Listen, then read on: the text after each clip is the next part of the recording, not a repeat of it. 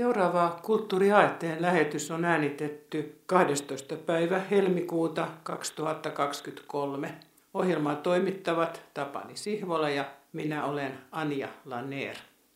Olemme nähneet Helsingin kaupungin teatterissa ensi tulleen esityksen, jonka nimi on Ei kertonut katuvansa. Nimi viittaa suoraan Tommi Kinnusen kirjaan Ei kertonut katuvansa, joka ilmestyi pari vuotta sitten ja joka oli Finlandia-palkinto ehdokkaana. Olemme tuosta kirjasta jo silloin kertoneet ja tämän ohjelman lopussa on katkelma siitä aikaisemmasta ohjelmasta. Mutta nyt Tapani, nyt mennään Helsingin kaupunginteatteriin suurelle näyttämölle ja siellä tämä vaellusromaani Viiden naisen vaellus Norjasta koti-Suomeen on siirretty teatteriin. Teatteriesityksen on sovittanut ja ohjannut Susanna Airaksinen. Susanna Airaksinen on meille tullut tutuksi jo aikaisemmin Helsingin kaupunginteatterissa. Hän ohjasi pienelle näyttämölle Everstinna esityksen, josta kovasti tykkäsimme. No miten nyt kävi? Tykkäsitkö sinä Tapani tästäkin Susanna Airaksisen ohjauksesta? Minusta se oli erinomainen esitys, aivan niin kuin Everstinnakin. Kuinka eläväksi tuon suuren näyttämön, joskus lentokentäksi mainitun, onnistuukaan lavastaja ja ohjaaja yhdessä rakentamaan tunnelman, jossa tulee aidosti fiilis Lapin aution puuttoman maiseman läpi vaeltamisesta – Tämä on minusta ohjaajalta aika taitava idea, että näyttelijät ovat lähes koko ajan siellä näyttämöllä ja romaanissa sisätarinoina kerrotut näiden naisten tarinat heidän elämän historiastaan tulevat siinä näyttämöllä ikään kuin takautuvina kuvina kesken tämän vaelluksen ilman, että välillä vaihdetaan näyttämökuvaa. Tällä kertaa nautin kyllä tästä pyörivän näyttämön käytöstä. Se oli todella onnistunutta ja siihen liittyen vielä musiikki, orkesterin pysyminen lähes koko ajan näyttämöllä, säestämässä sitä kulkua, rytmittämässä sitä. Kerta kaikkiaan erinomaista teatteria.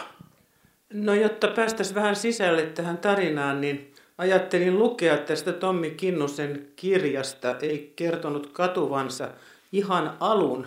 Tässä alussa jo tulee henkilö nimeltä Irene esitellyksi. Ja Irene on hyvin keskeinen tässä. Ja kuinka ollakaan, häntä esittää tuossa teatteriesityksessä Heidi Herala, sama näyttelijä, joka oli siinä Everstinnassa niin loistava. Mutta siis kirja, ihan kirjan alku. Illan suussa naiset seisovat sataman kadulla ja kauempanakin – siellä missä merestä nouseva rinne jyrkkeni Narvikes fieltiksi. Irene on löytänyt hyvän katselupaikan. Hän on kiivennyt korkean kiven päälle ja tuijotti sataman suuntaan. Kaikki seurasivat samaa saksalaista risteilijäalusta ja sen uumeniin nousevia sotilaita. Irene mietti, miksi hän oli oikeastaan tullut tänne. Hän olisi kai tahtonut nähdä Klausin vielä kerran, toivottaa vaikka hyvää matkaa – kenties kiittää, vaikkei ollut varma mistä. Hän tiesi, että sota alkoi olla lopussa, vaikkei sellaista saanut sanoa ääneen. Koko pohjoinen oli tuhottu, Lappi ja Ruija evakuoitu ja poltettu niin, että tuuli oli kauan kantanut kaupunkiin savun hajua ja tuhottujen talojen nokea. Siis mikä tilanne sodan kannalta tässä ihan alussa on? Ihan niin kuin Kinnunen kuvaa koko Lappi ja Ruija on poltettu autio, väki lähtenyt evakkoon. Tilannehan kärjistyi välittömästi, kun aselepo suomalaisten ja neuvostoliittolaisten välillä oli alkanut ja aseleposopimukseen sisältyi määräys, että suomalaisten on joko karkotettava tai internoitava, vangittava koko saksalaisarmeija Lapista. Tuossa vaiheessa Lapissa oli vielä noin 200 000 saksalaissotilasta. Kun totuus Suomelle selvisi, että meidän on tämä toteutettava, Lapin väestö yritettiin evakuoida. Ruotsilta pyydettiin lupaa, koska samaan aikaan meillä oli 400 000 Karjalan evakkoa jo asutettu tilapäisesti, että Ruotsi ottaisi vastaan lappilaiset, joita oli lähes 200 000 ihmistä plus heidän karjansa. Eräiden historiatutkimusten mukaan Ruotsi viivytti tätä ratkaisua sen takia, että pelättiin venäläisten miehittävän Suomen ja silloin uhka kohdistuisi myös Ruotsiin. Mutta lopulta Ruotsi suostui ja noin 70 000 lappilaista vaelsi karjoineen samaan aikaan pakenevien saksalaisten kulkiessa toiseen suuntaan kohti pohjoista. Tämä kaoottinen tilanne on kuvattu muun muassa Roosa Liiksomin kirjassa Väylä. Kun Lapin sota alkoi, niin suomalaiset olivat koittaneet tehdä sopimuksen saksalaisten kanssa, että saksalaiset lähtisivät niin, ettei varsinaista taistelukosketusta tapahtuisi. Mutta Neuvostoliiton valvontakomission kenraali meni Mannerheimin päämojaan Mikkeliin ja ilmoitti, että tämä ei käy. Tämä ei ole oikeata sotaa, jos te ette sotilaallisin toimin aja saksalaisia pois – Neuvostoliiton joukot tulevat Suomeen. Ja tämähän oli konkreettinen uhka, koska aseleposopimuksen jälkeen neuvostojoukkoja tuli sekä pohjoisesta aina Ivalon kirkonkylälle asti ja Kuusamossa aika pitkälle Suomen puolelle. Silloin suomalaisten oli pakko ryhtyä varsinaisiin taistelutoimiin ja niissähän kaatui tuhat kunta nuorta miestä molemmilta puolin. Ja saksalaiset valitsivat poltetun maan taktiikan perääntyessään kohti Pohjois-Norjaa. Kaikki sillat tuhottiin, tienvarret miinotettiin, tienvarsilla olevat asuinrakennukset poltettiin. Tässä näytelmässä kaupunginteatterin suurelle näyttämölle rakennetaan välillä kuvaa siitä, miltä näyttää maa poltetun maan taktiikan armeijan jäljiltä. Se kuvahan on aika hirveä vaikka tarina, näiden viiden naisen kertomukset ovat fiktiivisiä. Tosiasiallinen maailma oli sellainen kuin mitä tuolla ei kertonut katuvansa näytelmässä näyttämöllä näemme. Sä toit esiin tämän kaupunginteatterin suuren näyttämön ja sinne tämä oli rakennettu ja kyllä se minussa aiheutti pientä jännitystä, että miten ihmeessä tämmöinen tietyssä mielessä kuitenkin intiimi tarina, vaikka ollaankin laajoissa maisemissa Lapissa, niin tarina on sillä lailla intiimi, että siinä kerrotaan viiden naisen kohtalosta, millä tavalla he ovat sinne Norjaan joutuneet, miten he ovat olleet tekemisissä Saksan armeijan kanssa. Koska itse pidin kovasti tästä esityksestä ja sieltä lähtiessä olin iloinen, että se oli nimenomaan tehty suurelle näyttämölle. Niin jännitin, että mitä hän arvostelijat nyt sanoo tästä esityksestä. Ja kun tuolta netistä löysin Hesarin arvostelun ennen kuin sitä printtinä oli painettukaan, niin tulipa hyvä mieli. Ja Lauri Meri, joka oli kirjoittanut tämän arvostelun, niin oli aivan samalla tavalla kokenut kuin mekin että tämä oli todella, todella hieno juttu, että se oli tehty tuonne suurelle näyttämölle. Otan pienen katkelman tästä hänen arvostelustaan. Lapin loputtoman avarissa maisemissa vaeltavien naisten tajunnan virrasta pitkälti rakentuvan tarinan voisi ajatella olevan mitä epätodennäköisin draaman aihe teatterin toteutettavaksi – mutta kaupunginteatterin suurella näyttämällä haaste kohtaa toisen kerrassaan vaikuttavalla tavalla. Tarinan ja näyttämön mittasuhteet on saatu sovitettua yhteen varmalla otteella ja esitys henkii omanlaistaan Lapin lumoa. Ja tässä on nyt sitten syytä tuoda esille dramatisoijan ja ohjaajan Susanna Airaksisen lisäksi myös näitä muita tekijöitä, sillä lavastaja Vilma Mattila on tehnyt todella todella hienon työn ja sävellystyöstä ja äänisuunnittelusta on vastannut Johanna Puuperä. Ja ehkä voidaan kertoa siitä musiikista, että se on tämmöistä rautalankamusiikkia. Ja kyllä siinä tämmöinen western-vaikutelma on ihan niin kuin katsottaisiin jotain miesten esittämää westerniä. Niissähän miehet on aina sankaria ja naiset sitten katselee vähän kauempaa ja ovat ehkä rakkauden kohteena. Mutta Lauri Meri sanoi asian, joka nyt kanssa voisi vähän mietityttää – että kun nämä viisi näyttelijänaista siellä vaeltavat eri tilanteissa ja heidän taustatarinoitaankin siellä aina kerrotaan tämmöisenä kuvaelmina, niin hukkuuko ne kuitenkin ne naiset vähän sinne? Että jos olisi ollut pienempi näyttämä, tätä on miettinyt, niin nämä loistavat erinomaiset naisnäyttelijät, niin olisiko ne enemmän tulleet esille heidän herkkyytensä ja kykynsä esittää näitä henkilöitä. Siis Irene esittää Heidi Heralla, ja Veera, joka on samalta kylältä alkujaan lähtöisin, esittää Ursula Salo. Nuorta tyttöä esittää Katria Lumi Aunio ja Siiriä, vähän varttuneempaa nuorta naista esittää Seidi Haarla. Ja sitten siellä on iäkäs sairaanhoitaja Aili, jota Aino Seppo esittää. Mitä sä arvelet? Oisit se halunnut nähdä heitä vähän lähempää? Tuo on aika jännä ajatus siinä mielessä, että Kyllä tästä varmaan olisi voinut tehdä kamarinäytelmän, jossa se keskittyisi niiden ihmisten tarinaan. He kertoisivat suoraan niin kuin tajunnan virtana romaanissa heidän muistumansa aiemmasta eletystä elämästä. Ja se kehys, jonka kautta heidän elämänsä on kääntynyt tällaiseksi hurjaksi, suorastaan hengenvaaralliseksi retkeksi, niin se olisi toinen tarina – nyt minusta tässä korostui historiallinen viitekehys ja se kokonaisuus, se hirveys, mikä koko Lappia oli kohdannut. Pienet välähdykset matkan varrelta, että sieltä löytyy asumuksia, joissa vielä eletään ennen kuin muut evakot ovat palanneet. Joko ystävällisiä, apuaan tarjoavia, empaattisia henkilöitä tai sitten tylyjä, saksalaishuoriksi nimitteleviä, poisajavia ihmisiä.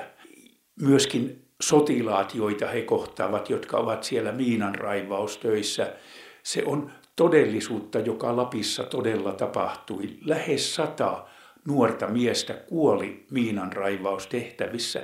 Eli ne välähdykset tulevat niin konkreettisiksi suurella näyttämöllä tehtynä, että se kontrasti siihen intiimeihin elämäntarinoihin oikeastaan minusta vahvistuu. Tommi Kinnunen on kirjassaan hienosti tuonut näiden naisten erilaisia tarinoita. Ja niin kuin sanoit, niin toiset haukkuivat heitä huoriksi ja niinhän siinä kävi, että ennen kuin he sitten Suomen puolelle pääsivät, niin heidät oli sitten Norjassa ajeltu ihan kaljuiksi. Tätähän tapahtui toisen maailmansodan jälkeen muissakin maissa, että ne oli sitten merkittyjä naisia. Kun näihin tarinoihin tutustuu, niin esimerkiksi tämä joukon vanhin sairaanhoitaja Aili, niin joutui sinne sattumoisin siis Kinnusen tarinan mukaan sen takia, että hän ei halunnut yhtä sotilasta, joka oli pahasti haavoittunut, jättää ilman hoitoa. Että hän oli sitten tämän sotilaan vierellä ja niin hän sitten joutuikin sinne Norjaan. Mutta koska hän oli niin paljon vanhempi kuin muu porukkani ja sairaaloinen jo, niin hän ei oikein jaksanut sitten sitä vaellusta jatkaa. Kirjassa Tommi Kinnunen kuvaa sitä tilannetta, kun äidillä on kuitenkin vähän lääkitystä mukana, kun hän jättäytyy muusta porukasta ja sanoo, että jatkakaa vaan matkaa, kyllä minä selviän. Aili etsi taskun pohjalta tutun lasisen lääkepurkin, nyt jo tyhjän, ja nosti silmiensä tasolle. Olisiko pitänyt murskata pillerit ja nuuskata, kuten sotamiehet sanoivat tekevänsä, niin pieni määrä olisi riittänyt kauemmin. Olisiko pohjalla vielä jotakin? Kuusen oksa paukkui nuotiossa. Aili pyyhki kätensä huolisti Leningin helmaan ja varmisti, että se oli kuiva. Veti sitten korkin purkin suuta ja kaatoi pohjalle jääneen lääkepölyn varovasti kämmenelleen. Ei sitä paljon ollut, mutta riittäisi. Hän nosti kätensä nenälle painoi sormella toisen sieraimensa kiinni ja imi pölyn toiseen. Lämpö humahti hänen lävitseen ja vei mennessään väsymyksen, nälän ja nivelten kivun. Nyt hän tiesi jatkavansa matkaa, kahlaavansa sillattomat virrat ja kulkevansa arniometsät, ylittävänsä vaarat ja tunturit, kunhan vain painaisi kämmenensä maahan ja nousisi ylös. No ei siinä niin käynyt, mutta onni, että hänellä oli, oli jotakin mitä liian huomaavaa ainetta, joka antoi hänelle ainakin yhden onnen tunteen hetken. Kun Irene ja Veera, joka ei hävennyt ammattiaan, hän oli siellä kylällä jo ottanut miehiä vastaan henkensä pitimiksi ja lapsensa ruokkimiseksi, niin oli lähtenyt sitten, niin kuin näitä kaikkia sitten huoriksi sanottiin, niin, niin niissä ajatuksissa sinne matkalle. Sen sijaan Irene oli rakastunut saksalaiseen sotilaaseen ja oli siksi siellä. Ja tämä nuorempi näistä nuorista naisista oli ollut pesulassa töissä ja, ja se vanhempi oli ollut taas toimistossa töissä. Et, et suurin osa lähti sinne ihan tekemään töitä. Joo, näinhän se on. Tästä on Tommi Kinnunen kertonut kirjaa kootessaan, että oli erittäin vaikeaa saada yksityiskohtaisia tietoja. Tutkimusta toki on.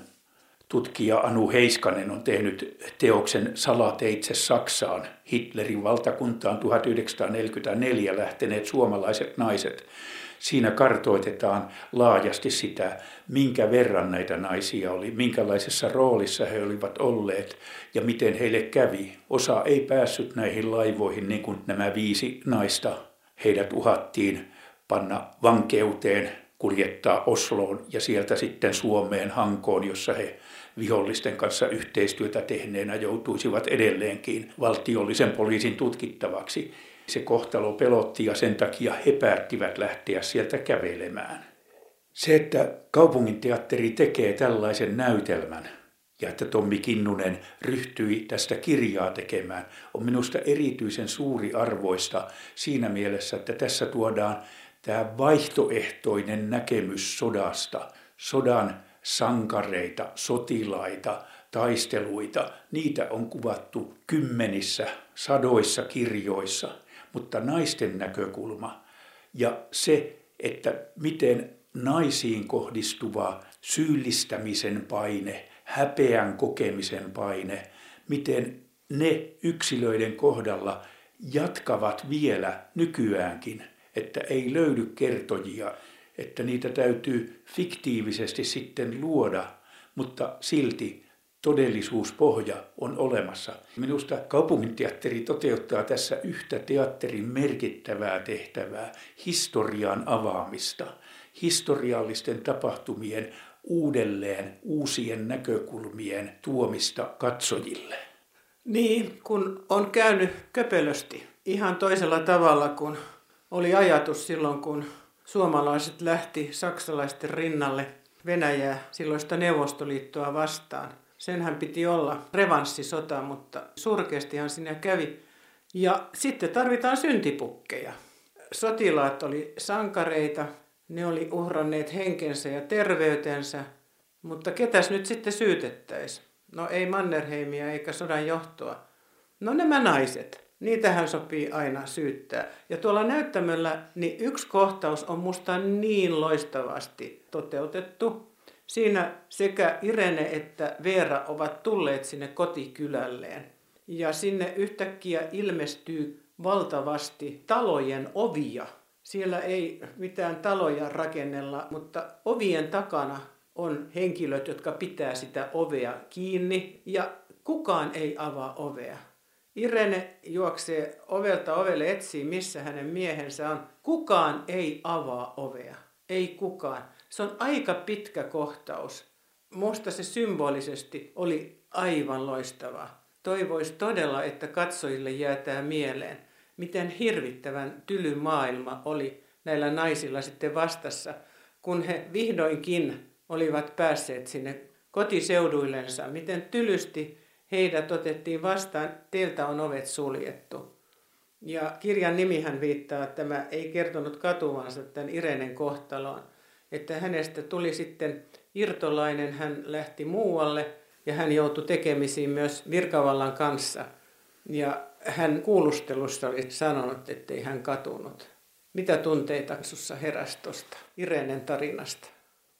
myötätunto tarinan loppuratkaisun pohjustaminen on tehty niin väkevästi näyttämöllisesti, että kyllä siihen eläytyessä tulee vain suru siitä, kuinka voi noin käydä ihmiselle ja miksi häntä ei ole kohdattu, ymmärretty. Ja sitten vielä vanhaa sairaanhoitajaa Ailia esittäneen Aino Sepon jääminen sitten porukasta pois.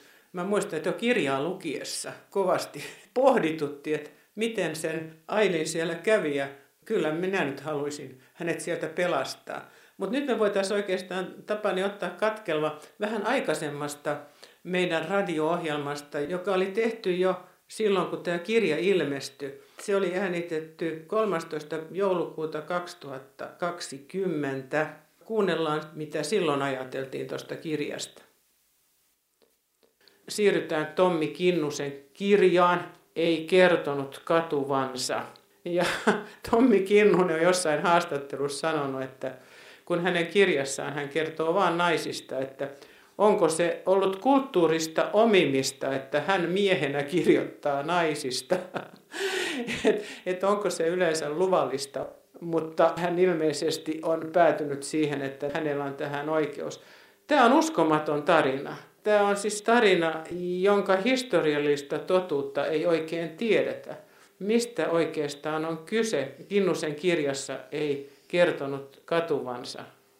Kinnusen kirja keskittyy muutamaan kuukauteen vuoden 1945 keväällä. Se on vaihe, jolloin suomalaiset sotilaat ovat saaneet saksalaiset entiset aseveljet ajetuksi pois Lapista. Saksalaiset ovat perääntyessään tuhonneet koko Lapin. Ja tulee tilanne, jolloin Pohjois-Norjastakin saksalaiset sotilaat lähtevät pois ja sinne on mennyt saksalaisten mukana noin tuhat suomalaista naista. Suurin osa on ollut saksalaisten palveluksessa työntekijöinä, pesuloissa, sairaanhoitajina, kanttiineissa. Siis että he ovat ensin olleet Lapissa, tehneet näitä samoja duuneja ja sitten lähteneet jatkamaan työtänsä sinne Norjan puolelle. Kyllä, osa heistä lähtee pakenemaan saksalaisten mukana, koska siinä vaiheessa, kun Suomi on tehnyt rauhansopimuksen Neuvostoliiton kanssa, leviää huhut, että Suomi tullaan miehittämään ja kaikille, jotka ovat olleet saksalaisten kanssa tekemisissä, tulee käymään todella huonosti. Siis he lähtevät pakoon. Ja siellä on myös sellainen tilanne, että nämä suomalaiset naiset, niin heidän työnsä loppuu ja heidät pistetään vankilaan. Osa yrittää päästä myös laivoilla saksalaissotilaiden mukana Saksaan ja jotkut on päässeetkin. Mutta näistä naisista, jotka sitten sattumoisin tämän Kinnusen kirjan mukaan pääseekin Suomen puolelle, niin viisi naista Kinnusen kirjassa lähtee sitten kävelemään. He kävelevät koko Lapin läpi. Naisia on kohdeltu todella todella törkeästi. Ja yksi karmeimpia juttuja on se, että heiltä ajetaan hiukset hyvin raalla tavalla niin, että pää on täynnä arpia, haavoja. Kaikki leimataan, vaikka ne on työn vuoksi suurin osa siellä ollut, niin kaikki leimataan saksalaisten huoriksi. Niin Suomen puolella myös heihin suhtaudutaan. Ja sen takia tämä on niin mielenkiintoista, että ei ole dokumentteja, ei ole tehty haastattelu, ei ole saatu selville, kuinka paljon totta on se, että sieltä on kävellyt todellakin joitakin naisia koko Lapin läpi. Jotain Tommi Kinnunen sai tietoa oman sukunsa kautta, että olisi näin tapahtunut. Ja tämähän on pistänyt sitten kirjailijan mielikuvituksen liikkeelle ja kulttuurisesta omimisesta piittaamatta hän sitten on lähtenyt kirjoittamaan tätä tarinaa. Kerro, minkä vaikutuksen sinun tämä kirja teki? Tämä oli minusta aika järisyttävä kirja siinä mielessä, että nämä yksittäiset henkilöt kuvastavat sitä suurta asetelmaa, joka on tuossa tilanteessa vallinnut. Nämä naiset joutuvat yksilöinä kohtaamaan sellaista vihaa, sellaista halveksuntaa, joka kohdistuu pikemminkin kollektiiviin Siis se vaihe, kun saksalaisista tuli entisestä aseveljestä vihollinen, niin totta kai koko yhteiskunnassa täytyy tapahtua suuri käänne, ja sen käänteen avuksi valjastettiin propaganda, eli kaikki saksalaisten kanssa yhteistyötä tekevät tai tehneet olivat pahoja. Mutta se pahuus, mikä ikään kuin miehien osalla on, niin Kinnunen puhuu siitä eräässä haastattelussa, että miehillä on tukenaan komentoketju ja miehet toimivat kollektiivina. Että esimerkiksi SS-miesten kohtelu, kun he palasivat Suomeen, oli aivan toisenlaista kuin nyt naisten kohtelu, jotka kohtasivat jokainen yksilönä sen halveksunnan. Kinnusen taito kuvata viiden erilaisen naisen vaellus läpi pohjoisen Suomen. Hän yksilöi ne ihmiset. Hän rakentaa näille ihmisille kullekin oman tarinan. He eivät ole kollektiivi, vaan jokainen edustaa omassa elämässään sellaisia ratkaisuja, joiden kautta he ovat päätyneet sille vaellukselleen. He vaeltavat yhdessä ja tässä nyt ei voi tietenkään kertoa tarkemmin, mitä siellä matkalla tapahtuu, koska kirja kannattaa lukea. Kinnunen jo kovinkin tunnetulla taidollaan, Tommi Kinnunen kertoo tarinaa, jota ei voi jättää kesken. Siis kirja on sellainen, että se on luettava, niin kuin joskus sanotaan, saman tien yhden päivän aikana melkein, koska tämä lumoaa, lumoaa kirjailijan taidolla, mutta myös sillä, että uskomaton järkyttävä asia, mitä sota ihmisille tekee. Kinnunen rakentaa myöskin taitavasti vastakkainasettelua tuhotun, poltetun Lapin ja heräävän kevään ja sen kokemisen välillä. Hän kertoo, että hän on itse kävellyt käsivarren Lapissa kokeakseen tällaisen kävelyn elämyksellisen tunteen. Mutta sitten on myös nämä naisten kokemukset siitä. Pieni katkelma tässä, kun naisjoukko saapuu Rovaniemelle ja näkee sen poltetun kaupungin.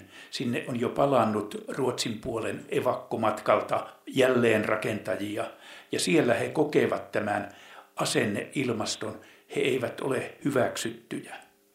Kinnunen kirjoittaa näin. Kenenkään ei tehnyt mieli jatkaa vaellusta eteenpäin. Mutta tässä kauppalassakaan he eivät tahtoneet viipyä. Ajatus kotiinpalusta oli muuttunut – sillä nyt he tiesivät, millainen rooli heitä siellä odottaisi. Tarpeetonta olisi selittää tehneensä töitä. Turha kertoa yrittäneen vain tienata elantoa, sillä huorina heitä silti pidettäisiin. He tiesivät muuttuneensa ongelmaksi, ihmisiksi, joita ei kaivattu takaisin. Olisi helpompaa, jos he olisivat edes tajunneet kuolla. Pahinta, mitä he saattoivat tehdä, oli vaatia päästä takaisin entiseen elämäänsä, sillä sellainen ei heille ollut enää tarkoitettu. Joo, Kindusen taito kirjoittaa, sehän on tullut esiin hänen edellisissä kirjoissaan. Neljäntien risteys oli hänen ensimmäinen kirjansa ja mä muistan, että mä lumouduin täysin siitä kirjasta. Ja tietojen mukaan hänen kirjojaan on käännetty kahdelle kymmenelle kielelle. Että hän on kyllä menestyskirjailija ja tämäkin kirja ei kertonut katuvansa. Sai saman tien, kun se elokuussa ilmestyi, niin myyntimenestyksen. Kinnusen kohdalla voi sanoa, että hän on niin sujuva kirjoittaja ja kuvaaja, että se on lukijalle, hölmöä sanoa, helppoa luettavaa. Ei se ole helppoa, koska siellä on hyvin tärkeitä ja rankkoja ja merkittäviä asioita – kyllä Tommi Kinnunen kertojana on hyvin perinteinen. Häntä on verrattu Mika Valtarin tai Dastojevskiin, jossa tarina vyöryy oman kerrontansa voimalla. Äsken kuultu katkelma oli vuodelta 2020. Tässä ohjelmassa Tapani Sihvolan kanssa käsittelimme tätä samaa kirjaa, kun siitä on tehty myös teatteriversio. Ja sen voi nähdä Helsingin kaupunginteatterin suurella näyttämöllä. Äsken kuultu ohjelma oli äänitetty 12. päivä helmikuuta 2023. Ohjelmaa toimittavat Tapani Sihvola ja minä olen Anja Laner. Kuulemiin hyvät kuuntelijat. thank you